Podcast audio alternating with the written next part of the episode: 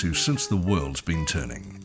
This podcast series is a journey through history, one guided by the lyrics of Billy Joel's song, We Didn't Start the Fire. This episode, we have a unique situation for our podcast.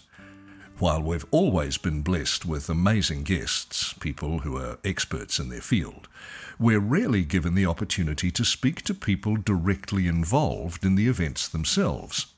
Hence, we couldn't be more excited to share with you that for this episode, we're joined by Terrence Roberts of the Little Rock Nine.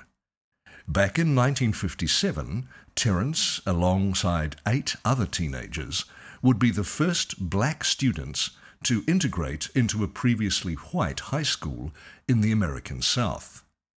Caught in the middle of a political battlefield, Terrence and his schoolmates had the eyes of the entire world on them. They faced abuse from their classmates, teachers, and untold numbers of locals who showed up outside the school every morning to protest. But who were the Little Rock Nine? What was it like to be there? Who could possibly answer these questions better than Terrence himself? 1954. Oliver Brown is a railway welder and an assistant pastor at his local church. He is not the kind of man to make a fuss. He's also a father whose daughter is forced to walk six blocks every morning to the bus stop in order to get to school. Of course, he's not taking the city to court for poor urban planning. No, there's actually a perfectly fine elementary school down the road one that his daughter Linda is forbidden from attending purely because she's black. While they're actually very happy with the school she ends up attending, they feel it's ludicrous she doesn't have a choice. So, alongside 12 other plaintiffs, and with the legal assistance of the NAACP, Oliver Brown takes the school board to court on the grounds that it's unconstitutional for schools to discriminate based on race. This case, Brown versus Board of Education, eventually makes it all the way to the Supreme Court, where, to the surprise of everyone, all nine of the judges rule in favor of Brown. In a moment, it becomes federal law that schools can't be segregated anymore. So now the question is who in the American South is going to be brave enough to go through with it? While it might be written in the law, it's not going to go down easily below the Bible Belt. In an unpredictable move, one of the first groups to take a stab at it is the school board of Little Rock Central High in the town of Little Rock, Arkansas. In 1955, the superintendent, Virgil Blossom, submits an integration plan to the board and it's passed unanimously. With help from the NAACP, they start asking for volunteers. Our guest, Terrence Roberts, talks about when he first heard about Brown versus Board of Education.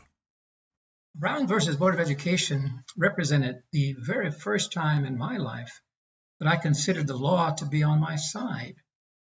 You see, when I was born in the year 1941, the entire country, the U.S., were operating under the aegis of this Supreme Court decision that had been rendered in 1896, Plessy v. Ferguson. Not that Plessy was the start of any of this, not at all, because the madness had been going on for centuries before that. But there was something about the Plessy decision that really made it apparent. The court literally said to us, citizens, get it through your thick heads. We are committed to having separation of the races in this country. We will have a social hierarchy based on this law of separate but equal. That was the tagline. Now, of course, it was always separate but never quite equal, of course. But Brown v. Board of Education turned Plessy around. It was a 180 degree shift. In 1954, the court said it is no longer constitutional to discriminate. Now, Plessy, of course, alleged that it was constitutional. And of course, it had been constitutional even before that, just based on common knowledge. whether they actually believe this or not, they made it seem so. Ergo, Constitution did support the madness that was going on, having to do with things racial in the country. So I was excited. I was 13 years old when it happened, 1954. I'll never forget. And I thought to myself, now here is a window open. I didn't know how or when I could get through it, but I was determined that I would. See, because even as a younger child in Little Rock, one of my first thoughts was, I need to get out of here. This place is crazy. I could be killed here. I need to escape. But as soon as I was able to move around a bit to get outside Little Rock, I discovered there's no safe zone. No, Little Rock was prototypical of every place I could find. So at that point, I decided, okay, I need to just see what I can do with this. So Brown happened at a very important time in my life. And I took advantage of it by seeing what course I might take. I had no idea that the Little Rock School Board would provide an opportunity, but they did, and I'm really thankful for that. No one is kidding themselves. Volunteering for this is a hard ask. You're putting a target on yourself and inviting conflict from all sides. So, why would people, teenagers, volunteer for this? Terrence explains. Looking back at it, uh, from your perspective, that, that makes a lot of sense. But when you look at it from the perspective of the nine of us, we, we were all born there in that city in Little Rock. We grew up with all that craziness, with all the legal discrimination and the laws that prevented us. We couldn't even uh, go into the public library. We were barred from the public library because we were black. So that interfered with our ability to learn. Eventually, they created something called a branch library for Black people, very, very small place in a community where most Black people lived. But those things we took in and, and learned about, and we figured out ways to continue learning anyhow. You know, no matter what you do, we're still going to learn. And so it, it makes it possible. I sometimes say, for instance, that all kids in America, regardless of their racial heritage, should have the opportunity we had as black kids in that all black setting because the teachers and administrators, all of whom were black people, loved us. And they demonstrated that love through helping us understand the importance of education and doing whatever was humanly possible on their part to make it happen. They went the extra mile. And so, with all of that as part of our tool bag, if you will, toolkit, as we went forward, we could pull out from this accumulated experience, what we needed at any given moment. You know, just reminded of what a teacher had said on this occasion or that occasion, uh, and figure out what to do in that other situation at Central, how to make it all work. It wasn't easy. I don't want to give the impression that it was easy. It was not. It was very, very difficult. But the learning was so invaluable. Terrence isn't alone in feeling like this. Eight other teenagers volunteer to take part in the Blossom Plan, to leave their schools behind and transfer to Little Rock Central High. Terrence gives us a description of each of his friends. Ernie Green, who was the lone senior in our group. It was a very interesting group because there were nine of us. Uh, three were males and six were females.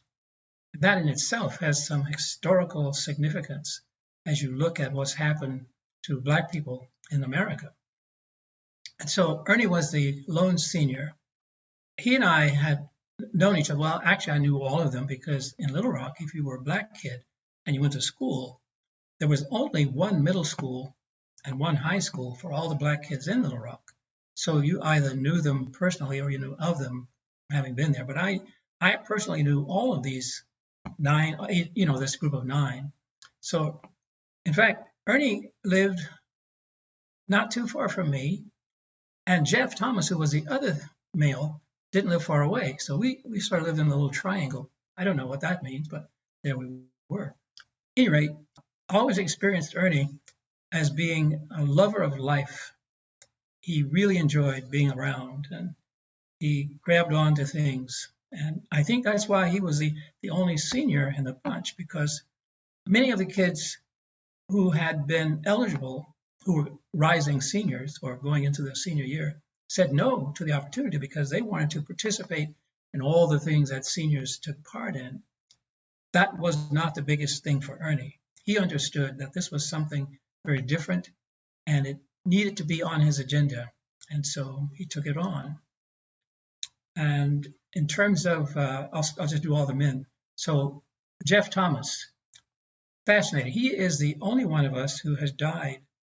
All eight of us remain. Uh, Jeff died just about 11 years ago now. He was in the 10th grade. I was in the 11th grade. Ernie was in the 12th grade. So Jeff helped me a lot that year because his sense of humor was so keen and that helped me to find a balance time to time. For instance, we were nonviolent. We chose to operate as nonviolent people during that episode. So we pledged not to fight back if anything happened. And then one day Jeff said to me, Terry, you know, we have pledged to turn the other cheek. But you know what? You don't have to stand right there and turn it. You can run down to the end of the hall and then turn the cheek. Oh, okay, I love that. so, and Jeff's sense of humor was such that you you couldn't tell when a joke was imminent. I mean, without anything, he, he wouldn't give any signal that he was about to tell a joke or say something out of the ordinary. But he's springing on you just like that, and you were caught. I love that about him. Sorry that he's no longer around. Then, of the women, two were in the 10th grade, and the other four, five, six, yeah, other four were 11th graders. So in the 10th grade, you had uh, Gloria Ray, who was such a fireball. In fact, her parents absolutely forbid her to sign up to volunteer to be at Central. And she shrugged it off, signed up anyway. And I think since she was the youngest kid, there were three in the family.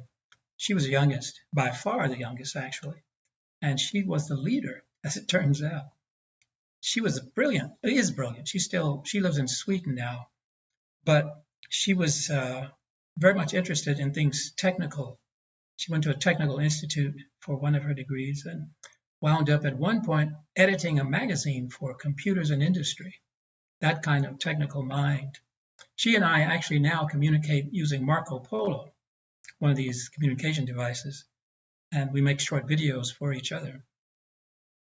The next one was Carlotta Walls at the time, currently Carlotta LaNier. Carlotta was also a very vivacious, is very vivacious person altogether, and a take charge kind of person, does not suffer fools at all. And she is actually the president of our Little Rock Nine Foundation. She's not willing to allow any of us to mess things up. So she takes charge and gets things done. And then the four females who were in the 11th grade as I was, there was Melba Pattillo at the time, now Melba Beals. Melba has, has always been a diva. In fact, in my, I never forget the description I wrote of her in the book, and it goes something like this. Even before we knew there was such a thing as a diva, even before that we knew that was a word, diva, Melba was indeed a diva. and uh, she is Absolutely. Always on. No question about it. She's suffering some physical challenges right now, but she still is really, really focused. She's a writer also. She's written several books. And then uh, Minnijean Brown, now Minnijean Brown Trickey, married a Canadian and moved up to Canada shortly after this episode. Well, she went to college, that's where they met. And then uh, wound up having six children. Uh, so there's a healthy, robust clan of the Brown Trickies. I think Minnijean stands out because she was the only one of us who got kicked out of Central that year, 57, 58. She was kicked out in February of 1958 for having engaged in fighting. Now, we had all taken this vow of nonviolence, true, but at one point, Minnijean said, okay, that's it. And once the line was crossed, she gave up nonviolence and began to beat kids up. And the school administrator said, we're going to kick you out expel you from school for your own safety and well-being because now you're a target. That was the manifest content, but the latent content was they were really shocked that she was being so successful in beating these kids up, and so they they kicked her out. You didn't mess with Minnijean; that was a given. She was a real fighter. And then uh, in our group too was uh, Elizabeth Eckford. Elizabeth is a young woman that everybody in the world has seen because she arrived first on that fateful first day of school when we were turned away. And there's this iconic photograph taken by photographer Will Counts that showed up. Well, I saw it in South Africa. I was on a trip there in a museum. There was Elizabeth on the wall with her sunglasses on and that look of determination. And behind her is a savage crowd of people yelling and screaming at her. And uh, she fared not so good psychologically during that whole year as a consequence. She's coming around now, but it took a while. There was a time when she couldn't even be in a room with more than three people. And then uh, finally, and I leave Thelma for last because her story is so, in you know, invigorating for all of us in terms of what a human being can do given adverse circumstances. Thelma Mothershed, now Thelma Mothershed Ware, was born with a serious heart disease. And she was something uh, that we called a blue baby at the time. This was a technical term also, a blue baby. But she was able to, and her, she and her family were able to find a physician in Texas who was just beginning to develop skills in working with heart patients and heart transplants and that sort of thing. She didn't have a heart transplant, but she had surgery that helped her to stay alive. She's still alive. But there was much concern about her because she was so frail, how she would fare in this hostile environment. But she was nonplussed. In fact, post Central High School, she studied to become a high school teacher and took a job in a city called East St. Louis, Illinois. And if you know the old adage, out of the frying pan into the fire, that's what she did. These were tough schools there in East St. Louis, but she took them on. So that, in a you know very short answer, is the Little Rock Nine. Thank you. In the days leading up to the end of the summer break, tension is building.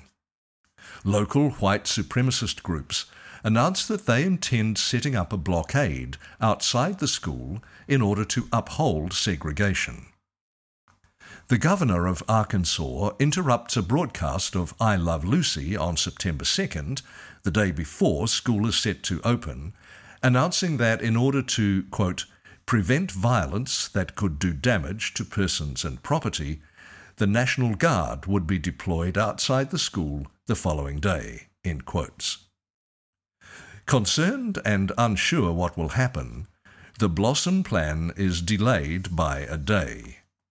The white students come back to school on the 3rd as usual, while the black students wait for news of change. None comes. The call is made that they're going to attend the following day anyway. When they do, they find that it's not the white supremacists who they meet first, but the Arkansas State National Guard, who informs them that they're forbidden from entering. This call openly defies Brown versus Board of Education, and therefore federal law. So, who is responsible for this? Who is this governor who had the gumption to openly defy the Supreme Court? You know, the governor of Arkansas, Orval Faubus, who was in office at that time, was actually a fairly new governor during that year. But he, he wound up being reelected six times, so he did serve quite a long time. He was an opportunist. He failed in an early attempt to gain the governorship because he wasn't racist enough. And he vowed never to let that happen again. So he took on this persona. And I say he took on the persona because I don't think he grew up in a situation where this was the only ideology he was exposed to. I think there was a grandfather, if I'm correct, a grandfather in his life who wound up on the House Un-American Activities list in this country. And you usually get on that list because you're too far left in your political thinking. And yet, uh, Faubus, as an older adult, decided he wasn't going to prosper as a politician in Arkansas if he didn't flout uh, the racist flag. And so he did. And he was outrageous with it. You know, he was sort of like a, a forerunner, of this guy, Donald Trump, who served for a time here, uh, just totally without principle. The eyes of the world are now on Little Rock. However much he wants to, the man at the top of the chain of command can't ignore it anymore. President Dwight Eisenhower, the most powerful man on earth, will have to make a choice. President Dwight Eisenhower at the time was a man of his time, so to speak.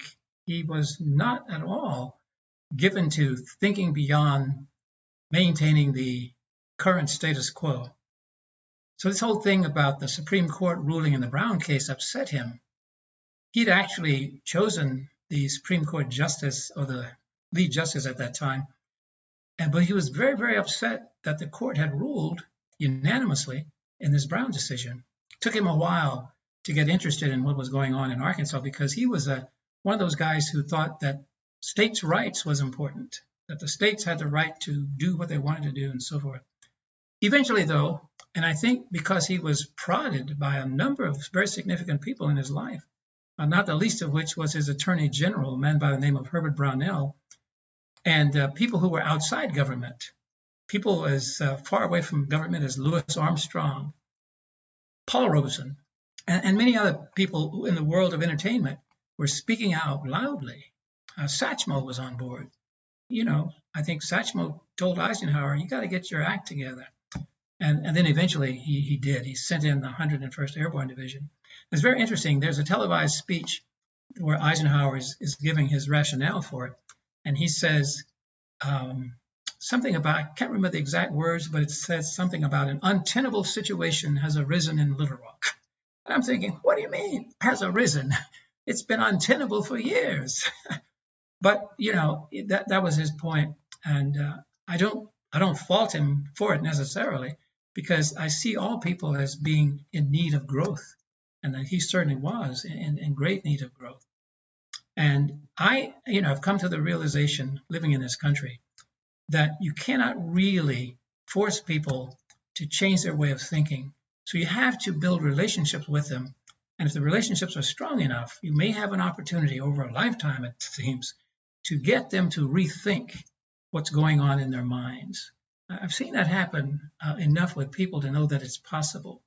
I've encountered a number of people who have grown up in households that preached a racist ideology, and they never question it until they met Terry Roberts. And then I offer them another way of thinking, and I'm willing to give them a reading list. I'm willing to sit down with them and you know go over the things after they're read. So I, I think that plays a big part in the lives of many people. I wish more people would do it uh, rather than take sides and start shooting at each other, because nobody is helped by that. But in any case, Eisenhower did get his act together, and I applaud him for that. After copious amounts of politicking from Faubus and numerous attempts to get the students inside safely, Eisenhower finally makes the call. On September the 24th, the President sends in the 101st Airborne Unit of the U.S. Army and federalizes the entire Arkansas National Guard, thereby changing their job from keeping the black students out to making sure they can get in and are kept safe while at school. With the drama of the initial days out of the way, the nine attempt to settle into a routine, but that's easier said than done. Even with help from the guards, their time at Little Rock Central is not going to be easy. Terrence Roberts describes his own experiences. Well, you know, it was uh, very chaotic, especially during those first weeks. Actually, we couldn't get into school for a while. We were blocked on the first day. We actually made three separate attempts to get into school, and we were successful on the third one because that point the army was there, and the army made the pathway for us to get through the crowd. The crowd, you know, even with the army there, they weren't moving. They decided, nope, this is not going to work. You're going to have to force your way in here. And they did. A couple of people were bayoneted in the first few days, and they finally backed off a bit because, you know, the soldiers were instructed to get these kids into school and keep them safe. And so they could use any means necessary to make that happen. But the soldiers were not allowed to be in the classroom with us the opposition was strong enough to force the school administrators not to allow the soldiers in classes. I don't know what the rationale was, but they couldn't go into the cafeteria They couldn't go into the gym. They couldn't go into the bathrooms or the auditorium. So we were vulnerable in those spaces. So even in class, as I would sit at my desk, kids would throw things at me, usually sharpened objects. And depending upon who the teacher was, I might have some way of allowing the teacher to get involved or having the teacher get involved. But in many cases, the teacher would simply say, I didn't see anything. What are you talking about? Missiles flying across the room. She didn't see them, you know. I had an English teacher that year as an 11th grader, and she was truly a piece of work. I saw her face that first day I walked in class and I realized, okay, my grade in this class is F. I get it because the message was very clear. She hated me with vile passion. And that was played out a few days later because she confronted me. She says, Why do you want to come to our school? Why don't you go back to your own school? I was kind of blown away by that. But, you know, I was prescient enough to know that this had nothing to do with me. So I, I didn't say anything to her. I just smiled and walked off, which, by the way, I've come to appreciate as my response to idiocy wherever I hear it. I just smile and walk off. Because, you know, this woman is supposedly a learned individual, high school English teacher, and yet she can't be civil to one of her students. Didn't make sense. But unfortunately, she was fairly typical. The majority of the teachers there were unable to deal with our presence. So if you think about the entire staff, uh, faculty and administrators, you might think of them as being arrayed along a continuum, heavily weighted toward the end where they didn't really like us, a few in the middle, and then a very, very small group at the other end who were unable or unwilling to speak their truth aloud. So we heard from them in whispers or in notes. But, you know, we, we took what we could get. But, you know, we made it through the year, but we were pretty battered by the end. I mean, physically, psychologically, we'd been beaten up a lot. We got beaten up all the time. But uh, it wasn't enough to deter us from coming back. Although I must say, honestly, I did want to quit. Oh, yeah, I wanted to quit every second of every day. It was tough. And there was no guarantee that on any given day, our names would not show up on some coroner's list. And, and yet, uh, even when I got home and felt some sense of relief that the day was over, I knew another day was coming. So the best times in the world were late Friday evening, because now I've got the weekend. and the worst times were, of course, late Monday night, Sunday night, anticipating a Monday morning ordeal. But eventually I got, you know, sort of used to it and I was able to manage the fear somehow, which is not easy, by the way, for those of you who have grave fear. Don't worry about it. I mean, it happens to the best of us. the Little Rock Nine quickly become a household name. They are the object of global attention, and anyone and everyone has an opinion about them. A lot of people make an effort to make sure the Nine hear it, the worst of them being the hordes of protesters who continue to show up every morning and hurl abuse at the teenagers. Terrence talks about how other people felt about his choices. Well, I think I can say truthfully that the reaction was mixed in Little Rock. Uh, a lot of people were opposed to this change as they saw it as unnecessary and also probably a criminal in their minds, the way things were going. And they felt okay to be in opposition. They didn't feel like lawbreakers or people who were swimming against the tide at all. They, they felt quite uh, empowered, if you will, to be in our way. There were other people on the other side of that divide who said, no, we need to support these kids. And so we had support. Now, interestingly enough, and I get this question often, is was there divided support among Black people? And of course there was because this has never been a monolithic group of people. So, yes, there were Black people in our neighborhood, but I understood, even as a young kid, I understood the basis for their opposition. They were in a tight spot. Many of these people had jobs working for white employers, and they were vulnerable. My next door neighbor, for instance, was a, black woman whose husband had died some years earlier, and she literally feared that her job would be lost she confronted me one day and said, uh, Why are you kids making all of this trouble? See, her vision was limited because of her own personal story. Had she been able to move outside that, but in her mind, she couldn't because it was tied up with her economics, and, and that was a problem. But in the main, I think we had more support than we had opposition when you take in the worldwide community. We would often get mail delivered to us from foreign countries, from Europe, from other countries around the world, with a simple address, Terry Roberts, USA. It would wind up in my mailbox. I saved a lot of those and I gave them recently to an archive so that people coming along can see for themselves what things were like. It was fascinating. And I saved some of the more interesting ones. I still have them. I haven't given them to archives yet. I will eventually, but I just enjoy looking at them sometimes. There's a telegram I pull out from time to time. Very terse, very short. It says, uh, We will never forget what you did here. Signed, a white lady. Now, I often show that to friends and I say, Now tell me, was she friend or foe? You figure it out for me. Somehow, with immense determination, the Little Rock Nine make it to the end of the school year. But with it comes a new question. What's going to happen in 1958? Terrence explains what happened after school let out for the summer. At the end of the school year, 57 58, seven of us were eligible to return. Ernie had graduated, Minnijean had been kicked out, and she was now in New York. So the seven of us let the governor know we would be back. We were coming back for round two. He was not happy, not at all. And all summer long, he sweated, okay, what am I going to do? What am I going to do? Finally, he came up with a plan. In his mind, a brilliant plan, and that was to close down all public high schools in Little Rock. His thinking went like this if I can't keep those black kids out any other way, I can do it by closing the schools.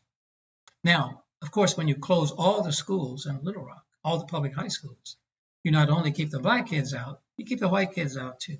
I don't think the governor had the wherewithal to think beyond a very short space. He didn't figure that out. Um, but as I often say about governors or anybody else in public office, often uh, because politicians in our country do not have to give evidence of having a, a, viable IQ, they can be voted in if they have enough people who will vote for them. That's a problem, It's extremely problematic. So I don't know uh, how the governor thought about that. Schools remained closed, by the way, for an entire year. And it took a, virtual Supreme Court decision in another case, Cooper versus Aaron, to get those schools reopened. And not that Little Rock was the, the, most egregious example of that, by the way, because there were other places in the US where schools were closed for much longer, and not just high schools either. Uh, case in point, Prince Edward County, Virginia. Those schools were closed for four years consecutively. Elementary, middle schools, and high schools all closed for four years tragic when you think about the missed opportunity for so many people over that four year span of time. Those who return to Little Rock High the following year have to do so without guards. As horrendous as the abuse had been for everyone in 1957, it would only get worse in 1959 when the eyes of the world are pulled elsewhere. Needless to say, these students, along with all of the nine, will go on to grapple with these experiences for the rest of their lives. Terrence talks about the long term consequences of these events on the nine themselves. If you know, if you look at the nine of us as a group, and you have us arrayed along a continuum, you have some of us who were, I would say, better equipped at the start to contend with some of that crazy stuff and others not. And it played out along the way. As I mentioned Elizabeth, who had to deal with stuff that she's still cont- contending with even today, but much better today. So it was all differential. But I think we had one thing in common, and that was we were dedicated to seeing it through. However, we'd have to do it, whatever means possible, etc. That we had in common. Um, and I think psychologically, the same thing pertains. Some of us were better equipped in the beginning to deal with that. And I often attribute it to the DNA package I came with uh, because I can't figure out where it might have come from otherwise. But it's sort of like learning on the go. You learn, and that's another thing. At Central, I learned a lot about myself. I learned a lot about myself. I, I learned, for instance, something very, very unusual for most young kids. I learned that I had the capacity to kill. Now, this all happened an episode in the PE class at Central. I was the only black kid in my class, and that's for all nine of us. We, we didn't have classes together, none of us. But I got picked on incessantly, you know. And the coach called us all together one day and he said, You know what, fellas, I'm, I'm sick and tired of this stuff. You're sneaking up behind Roberts and you're picking on him. I think you're a bunch of cowards. Yes, you're cowards. If you weren't cowards, if you were truly men, you wouldn't sneak up on him like that. You would challenge him one on one and go out on the mat and settle it. Huh. Now, I thought to myself, Coach, I'm not sure I'm, I'm on board with this. But these kids, all of them lined up to take me on. At the head of the group was this one kid who was in my homeroom class. We were assigned homerooms by last names. So his last name started with T, mine with R. So we were in the RST group. And he was always on my heels, doing something, pushing, shoving, biting, kicking. He was there. He was ready to rip my head off on the mat. And I looked at him and I said, Okay, kid, you're just about to try to kill me. And I'm probably going to die here, but you're going to go first.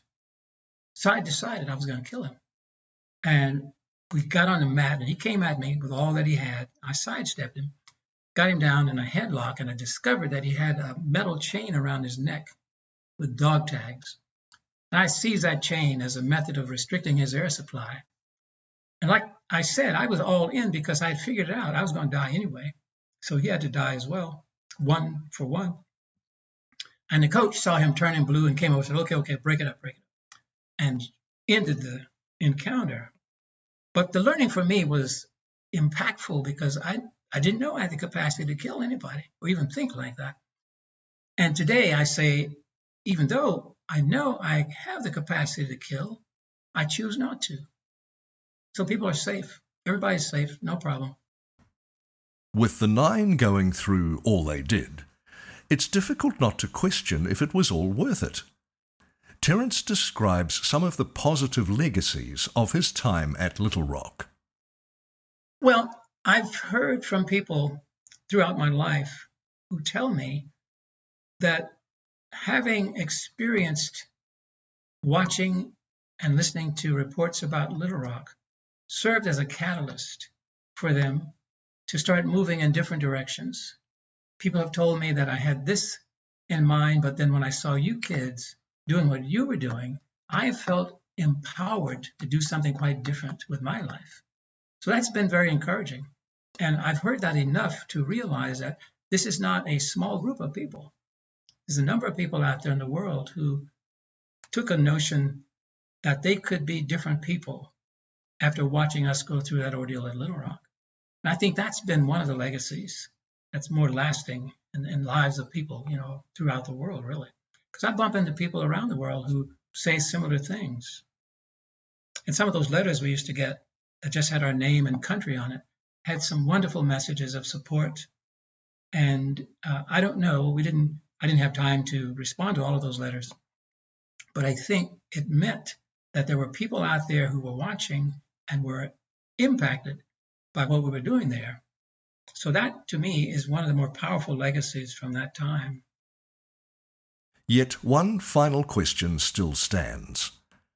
With Brown versus Board of Education over 50 years behind us, was it successful? Were the Little Rock Nine harbingers of change? Or were their brave efforts to integrate the high schools of the American South ultimately unsuccessful? To wrap things up, Terrence talks about this and the future of America. I, I think, unfortunately, uh, because the opposition has been so severe in this country, uh, what we did at Little Rock did not have as big an impact on things in this country as it might have because it became a cause for people who thought that they were losing a cherished way of life and that to have these schools integrated. You see, because in this country, we still have not dealt with the whole notion of segregation. We are a segregated country, no matter how you look at it. Uh, most white kids grow up in segregated neighborhoods in this country. Uh, that's not true for most people of color because their lives are so tenuous they have to go wherever they can go. But most white kids wind up in segregated communities. And that's all they know, which contributes to maintaining this very, very odd status quo of people identifying and interacting with people just like themselves all the time. The experiment of America, if we look at it from a purely philosophical point of view, was to allow people from varying and sundry places to come together and form a new way of existing. We haven't yet achieved that. Uh, I don't know if we ever will, really.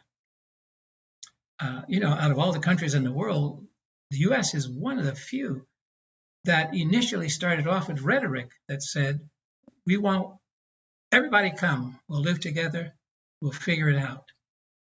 But that was only the rhetoric. The action was to maintain the social hierarchy from the beginning. When you started off enslaving people to create an economic base, that gives you a clue right there. We've never dealt with that issue either. You know, if you look at the news reports today, we're trying. You know, there's some universities that are now owning up to the fact that they made their early fortunes on the slave trade. They're beginning to donate money. I think it was either Harvard or Yale who recently announced they were giving uh, a token amount of money. I think it was $100 million, which in this you know day and age is not that much, given the, the endowment they have. But that's not the only way we can deal with this. I think we need a dialogue where people can begin to understand that the narrative that we've been told for so long is based on untruth. We need a true narrative. We need to understand. In this country, right now, we have people who are declaring that it's not right to teach kids true history. They're saying get rid of the history books because it's upsetting to kids to learn the truth. That's a no go situation in terms of learning. Kids need to know the truth. Not just kids, by the way, but adults as well. Thanks for listening to Since the World's Been Turning. I'm Robin Harrison. An absolutely massive thank you to Dr. Terrence Roberts for agreeing to be our guest. We recommend checking out his books, Lessons from Little Rock and Simple Not Easy Reflections on Community Social Responsibility and Tolerance both are available online. Thanks to Will McGillivray for the introduction music and to our writer, Jack McGee. Please join us again next time as we continue to explore the people, events, and places behind Billy Joel's iconic song by looking into the life and work of the great Russian poet and novelist Boris Pasternak, whose work was so controversial he turned down the Nobel Prize for Literature. For more episodes and information, you can follow NZ Podz, that's P O D Z, on Instagram and Facebook, or you can visit our website, www.nzpodz.com. That's nzpodz.com. Giving us reviews and ratings on your podcast service helps us share this project with more listeners, so please do share your thoughts. We greatly appreciate your help in keeping this project going. Thanks again for listening, and please come back next time to hear more from Since the World's Been Turning.